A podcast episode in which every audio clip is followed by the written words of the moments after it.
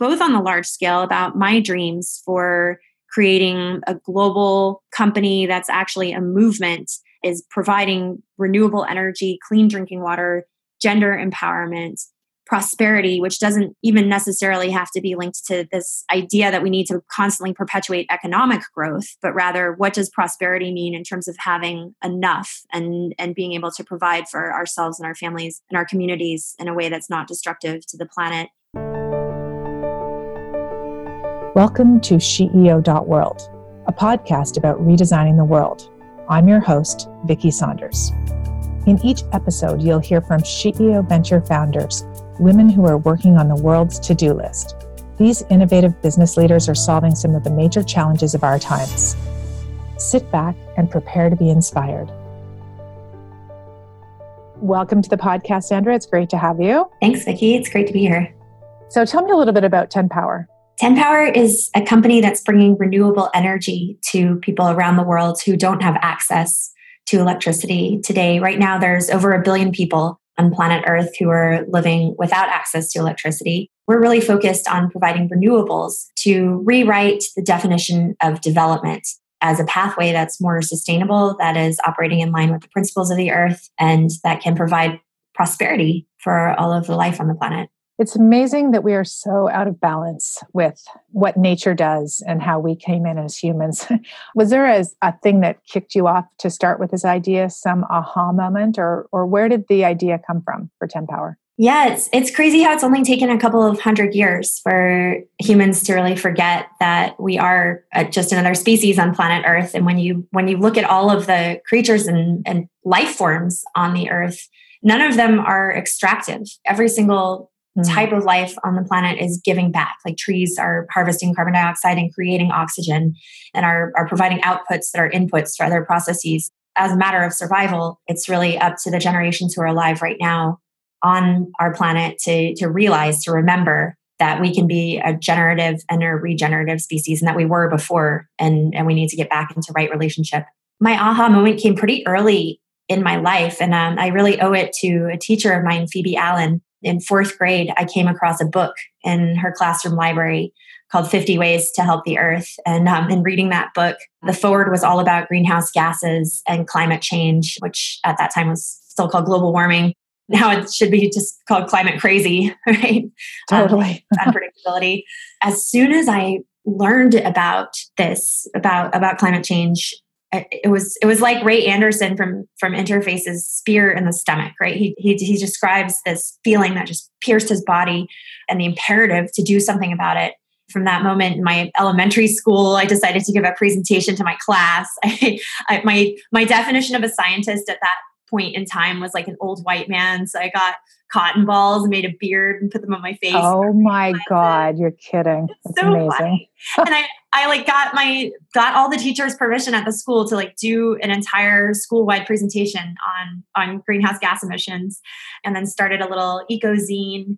Ever since that moment, my uh, my life's calling has been to to try and reverse climate change within our generation, within um, you know, this lifetime and get humanity back on track because we all know what happens to species that are on a crash course with evolution.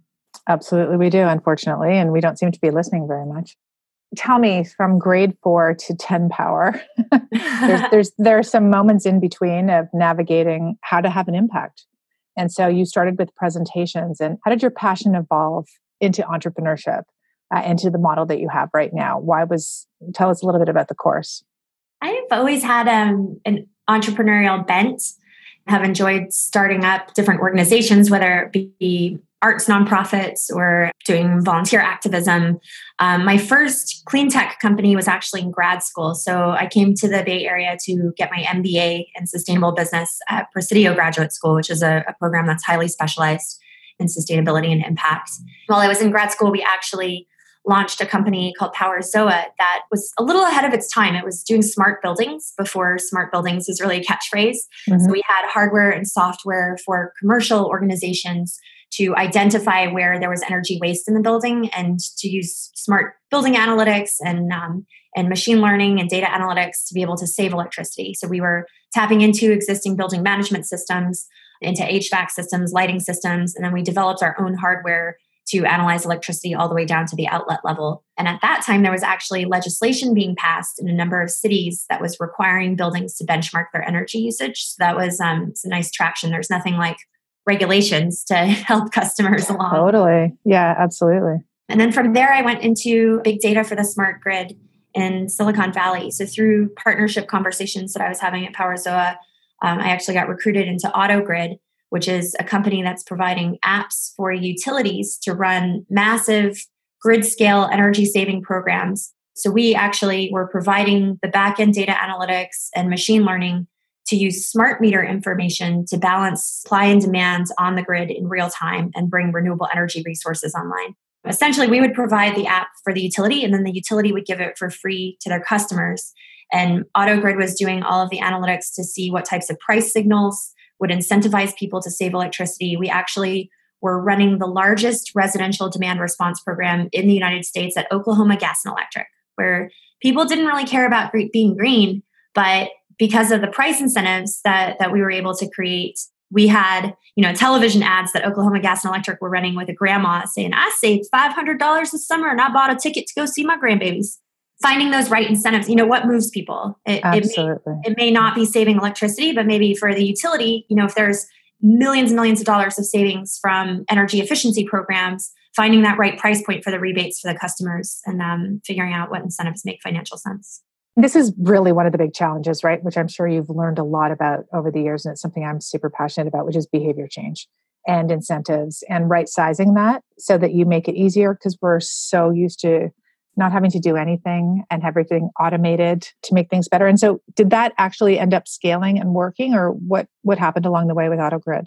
Yeah, absolutely. AutoGrid has two gigawatts under management globally now. So major partnerships across North America, Europe, Asia to your point, automation is one of the big ways that AutoGrid achieved traction and success. So thinking about IoT and um, and all the th- smart thermostats that we have on the market now, like Nest, with automation, we were able to tap into a number of different communication protocols, both open standard like OpenADR and open source, as well as proprietary standards through partnerships that I was managing. And imagine there's a hundred thousand people who are running their air conditioners at the hottest point during the day and the grid is getting stressed out and and they need to save electricity with automation we can send a little message to the people who have agreed to participate in the program and reduce everyone's thermostat by just a degree one or two degrees to where it's barely noticeable for for people who are using those air conditioners. But across the entire grid you could save megawatts of power. And during those peak power instances it's usually when the utility is using the most dirty power, is turning on coal fired plants or, or natural gas fired plants, drawing expensive electricity over state lines. So that's the most expensive electricity is just for those couple of hours per year when the grid is drawing the most electricity. So if you can save a couple of minutes by manipulating, you know, hundreds of thousands of thermostats just by one degree, then um, then you can create change that's practically imperceptible to the customer. That's amazing. Cool. Okay, so then from AutoGrid to getting towards 10 power, tell us a bit about that. So at AutoGrid, I was feeling really excited about the environmental impact that we were having. You know, with the click of a mouse, we're saving megawatts of electricity. But on the social side, I was I was feeling like there was something missing. While I was at Presidio, we'd actually done a project working with Green Empowerment, where we designed a microfinance model for organic farmers collectives to get solar powered drip irrigation in Nicaragua. And we traveled to Nicaragua, we fundraised some money, we implemented the program, and then we presented the microfinance model to 13 different collectives where farmers had had walks for hours. You know, when one woman walked 50 kilometers, she got up before dawn to represent her community, and it was her dream to bring electricity to her community. And that had always stuck in my mind as one of the most impactful experiences that I had ever had here in in the states when we turn on a light most people don't know where those electrons come from. If they were generated from coal or wind or solar or what what type of mix that those electrons came from. And working in places like Nicaragua and now Haiti people are very energy literate and incredibly aware of how many watts a light bulb uses or exactly where that electricity is coming from when it's available when it's not available. And You know, in, in places like Haiti, just a few watts could be the difference between a life saving surgery or a child being able to study at night and has a massive impact on people's lives. Whereas here, you know, we kind of take electricity for granted and all of the myriad of benefits that it brings to our lives. From a social justice perspective, I wanted to do something that was equitably distributing technological innovation to create a more just future for the planet. And so that's what really incentivized me to start 10 Power. It's amazing. I'm sure you're used to these words all the time, but when I just heard energy literate, it just hit me so strongly. You know, sometimes when you hear words and you're just like, boom, why don't I actually, I don't think I've even heard that phrase before. And it's partly because it's just embedded in our expectations, right? That this is just something that is, that we have energy all around us and we expect it to be there. And what if it isn't? Why did you pick Haiti to get started out of all the sort of geographies in the world where you could go? Well, coming from big data, first thing that I did when I wanted to begin a company bringing renewable energy to populations without electricity was I started collecting data. So I created a matrix with all of the countries in the world uh, with three axes. One of the axes was the price of electricity. One of the axes was the percentage of the population with electricity. And then the third axis, just for reference, was um, the cell phone penetration because it, it kind of was an indicator of acceptance of new technologies. As an aside, renewable energy access now is following similar leapfrog trajectories as cell phone adoption. So, so if you think about emerging and frontier markets, you'll never see telephone lines being built, right? Because everybody's just right. using cell phones. So for renewable energy, distributed solar can do the exact same thing. Power lines will be a thing of the past because people can just have these distributed renewable energy resources that eventually will become interconnected. But today can just pop up like popcorn everywhere. So Haiti was extreme in all of these categories. They have some of the world's highest electricity costs because they're right now almost completely reliant on imported fossil fuels. They have some of the world's lowest access. Around 20 to 25% of the country has access to the grid. And even people who do have access to the grid have blackouts all the time. So it's really difficult to run a business off of grid power. You basically have to run your own diesel generator. And in terms of cell phone usage, there's over 100% penetration because most people have two cell phones. There's two national networks. And so when one of them doesn't work, you use your other cell phone. It's less than an hour flight away from Florida. Being the poorest country in the Western Hemisphere and the seventh poorest country in the world, and being so close to the US and you know seeing the negative impact that US policies have had on Haiti, I, I really felt felt like it, it was much closer to our own backyard in terms of a, a, place to start 10 power and to, to learn best business practices. I also from a from a carbon emission standpoint the biggest portion of my personal carbon dioxide footprint is airline flights. So mm-hmm. so using less carbon miles to get back and forth while i'm really involved on the ground on a day-to-day basis was part of my motive as well. I absolutely just fell in love with haiti since the first time that i visited there and have found a massive business opportunity, a lot of local talents, abundant solar potential, and really it's just a, a matter of how quickly we can execute and um, and help to to scale getting renewable energy to Haitian businesses. Wow. So, can you give me uh, a concept, just because, you know, again, this energy literacy piece? What does a day in the life of someone in Haiti look like that you're working with? The Haitian um, economics are, are very stratified. There, most of the country is below the poverty line, and people are really living hand to mouth. There's a lot of sustenance agriculture my dream initially was to, to help bring electricity to the poorest of the poor. And we actually went out into these villages with farming farming communities fishing communities. We brought some solar demo products with a um, an on the ground solar entrepreneur haitian solar entrepreneur. And we presented these products to the community and we said hey how would you use these? What do you think about these solar products? And these these were you know the typical when you think energy access most people think about these pay-go products where you, you pay a small amount and you get you know lights cell phone charging sometimes a radio. These are the more typical energy access products that people think about. Um, and when we brought these out to the community people said these are awesome. But you know what we really need is if we're living hand to mouth and, and we have abundance you know if it's a good year we have food. If it's a bad year we don't even have food. We don't have clean water in our community. Like solar is cool but but really we're looking for roads we're looking for access to economics we're looking for education for our kids you know basic health care like if if we can create some economic stimulus for our community then we'll be able to afford solar if, if we have a consistent income. And that that was a really big moment for me thinking about from the community's perspective, you know, entering a market as a humble learner and, and trying to learn all the best practices and where the needs were before imposing a business model having a great idea you know so, so that really caused our focus to shift to more commercial scale solar so um, it caused my thinking to go in the line of how can we help create more jobs and more economic stability in the Haitian market. So 10 Power's core focus right now is commercial scale solar. We are focused on replacing diesel generators or mitigating the use of diesel fuel and replacing as much of it as possible with solar energy for larger scale organizations and corporations. And so, for a typical business owner, what their day would look like is they are running a diesel generator that's basically a power plant for their operations. They have to worry about fuel, they have to worry about the maintenance of the diesel generator, in addition to worrying about running their business in a time of economic and political instability. And a lot of these businesses that we're talking to that are in our sales pipeline are family owned businesses that have been around for 50, 60, 70, sometimes over 100 years.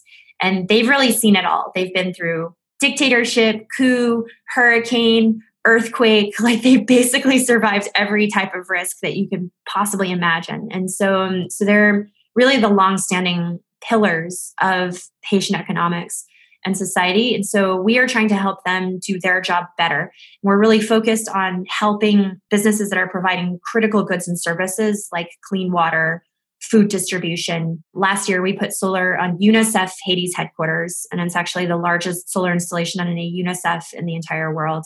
We're looking at organizations and businesses that are really providing benefits to society and are, are providing those jobs that are that are going to help the economy to grow and help put people on a pathway to prosperity. One of the big challenges, I assume, is figuring out how to segment your audience, right? You think, I want to help the poorest of the poor. And then you go in and think, whoa, there's like six other problems in front of mine.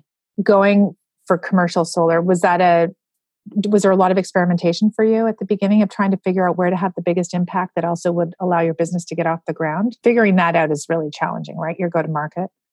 Definitely. And there were tons and tons of interviews. So the first thing that I did in Haiti was talk to everyone that I could possibly find about solar. So so interviewing various solar installers and providers in the Haitian market and trying to figure out what was missing. Haiti has more sun, about 150 percent the amount of sun as Arizona, which is one of the sunniest places in the US. You know, Elon Musk's gigafactory is in Arizona. Given that there's so much abundance of solar generation potential, why is there not a thriving solar market in Haiti? So, what I started doing, trying to interview as many people as possible, solar providers, talking to business owners, see what the missing pieces were, because I in no way want to compete with any any local resources that are already there. I just want to be able to lift up and empower local organizations and local businesses and and help them to thrive, help create an ecosystem that's collaborative. What we found when we started doing all these interviews was that finance is is really the hole in the market. If you imagine in the states who could own solar on their house or a car or a house for that matter without financing? And in haiti there's practically no financing available for institutions that want to put solar on their roof. So one of the big pieces of the puzzle that 10 power provides is financing for organizations to transition to solar. So we provide the upfront capital and then the organization can pay back month over month. And then we aim to have that price point lower than the cost of diesel that they're currently spending on their generator right now. Oh, that's great. Yeah, I mean, absolutely. The financing thing sounds amazing. Let's pause for a sec. And I want to talk a little bit about the sort of emotional side of being an entrepreneur and some of the struggles along the way. Clearly, it hasn't been a total straightforward path getting here, uh, especially when you first entered Haiti what are some examples of the challenges that you faced? Yeah, Haiti is actually ranked by the World Bank as the second most difficult place on the planet to do business. Yeah, so let's pick an easy spot. I knew that going in, and there I've definitely encountered a lot of challenges in the Haitian markets, you know, ranging from the expected to the absolutely unexpected. When we were doing our first project, which is solar for water purification facilities in a pretty remote area, there was actually a rainstorm that knocked out the bridge of the only road that led out to the area. So when you talk about roadblocks, our first oh, big roadblock was an actual physical roadblock. so we had to wait for the bridge to be repaired because the alternate route had bandits on it. And so so we wanted to make sure that we had a safe way for the inventory to get to the site. So that delayed the project. With our UNICEF project, the port actually went on strike while we had some inventory in customs. And so, so there were a couple of bumps along the road there, but you just basically build into your, um, you build in some padding into your budget and timeline to make sure that you can prepare for the unexpected. Yeah, partnerships have been challenging. I'm, I'm lucky to have a super amazing, talented on the ground team that's really committed to 10 Powers vision. There's people challenges anywhere that you go. And when, um, when you're working across different cultures, sometimes there, there can be the unspoken misunderstandings that you're not aware of. So it's been a, a really big growth edge for me in terms of, of leadership and interpersonal skills. Right now, we are in the midst of a crisis in Haiti that's been building up for a long time.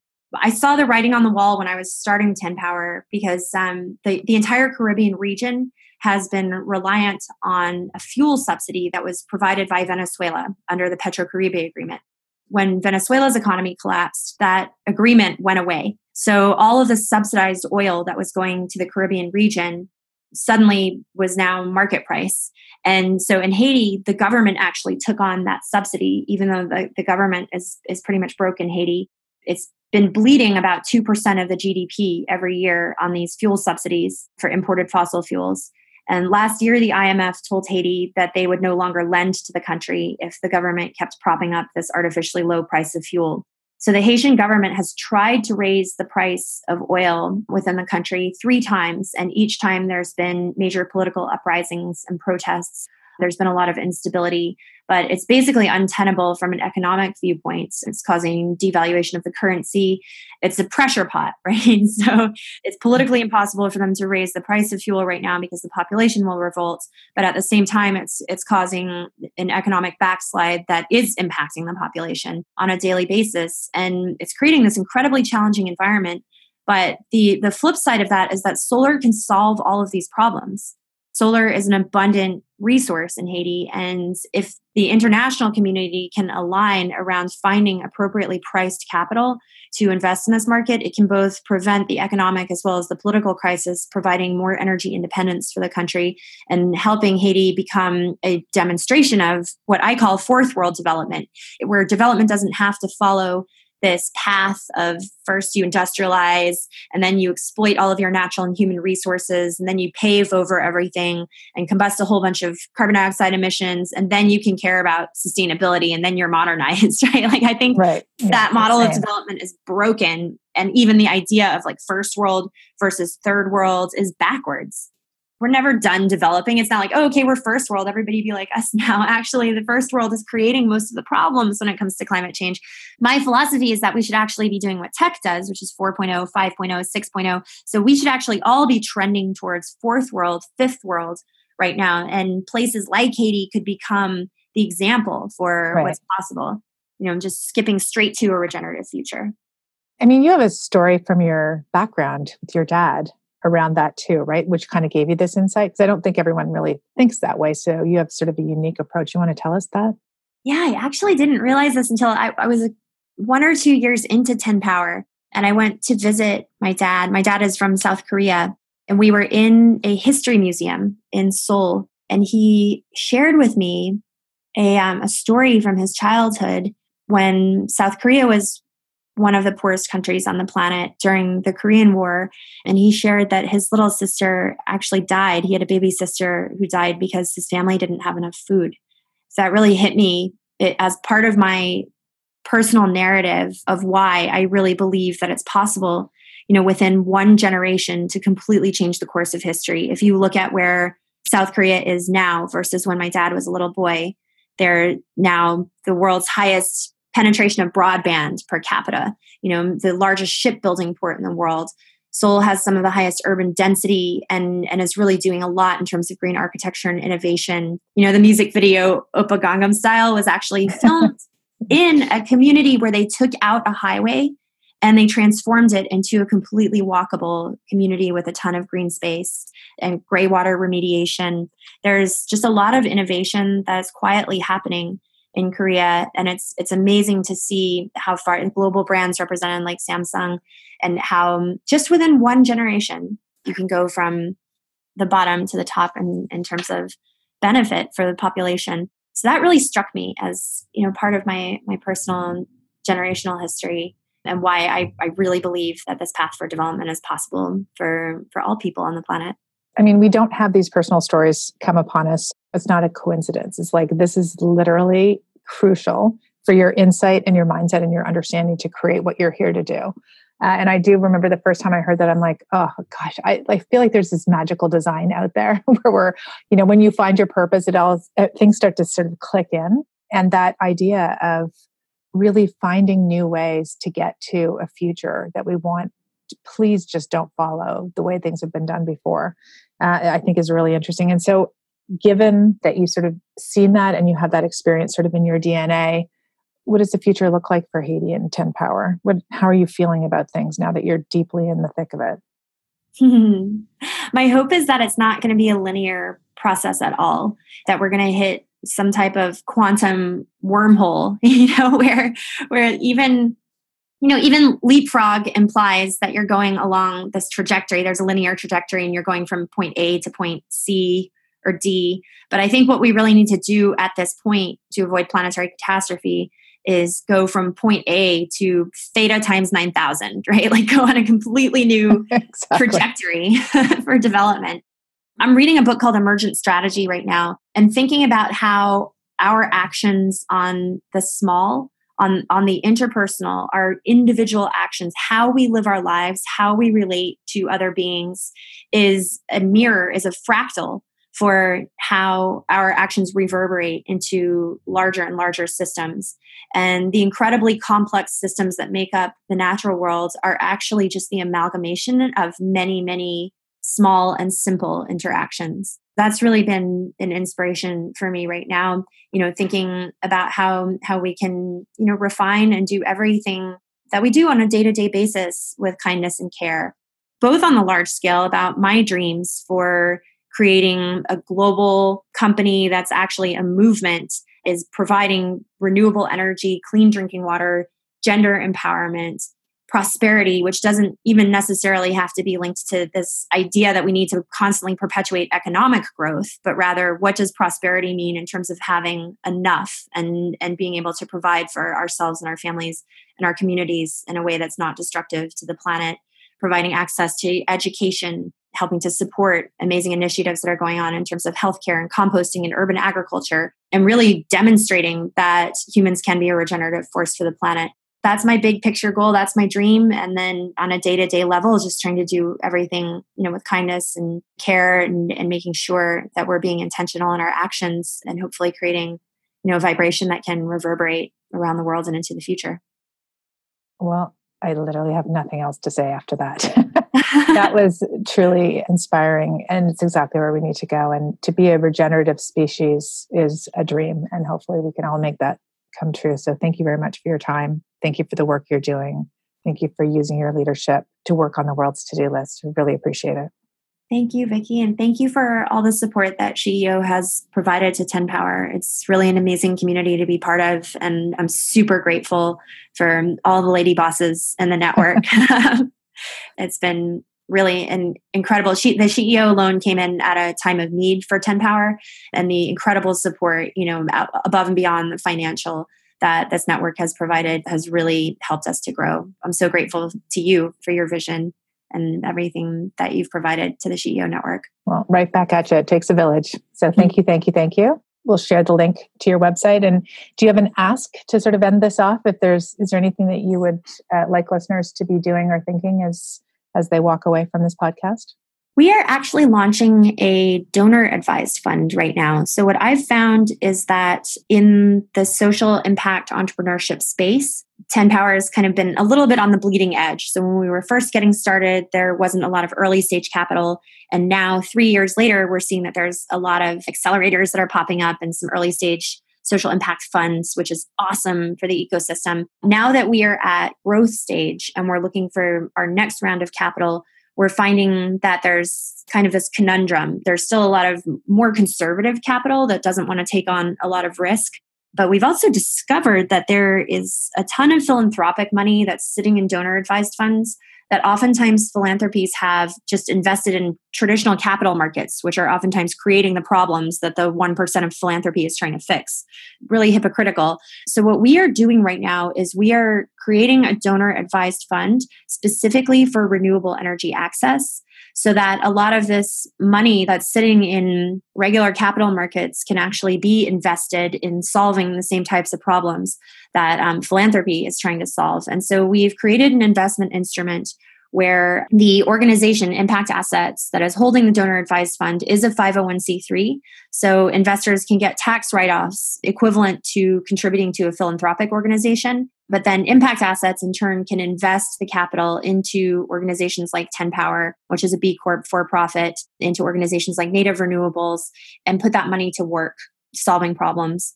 So the structure that we've created will be a risk underwriting fund. So that capital can get recycled again and again and again because it's simply going to be underwriting the risk inherent in the Haitian market and allowing more conservative money to come in on top of those investments. Ideal world, you know, if nothing goes wrong, that money could be reused 10 or 20 times. So it's outsized impact for the donors to the fund as opposed to a one time grant.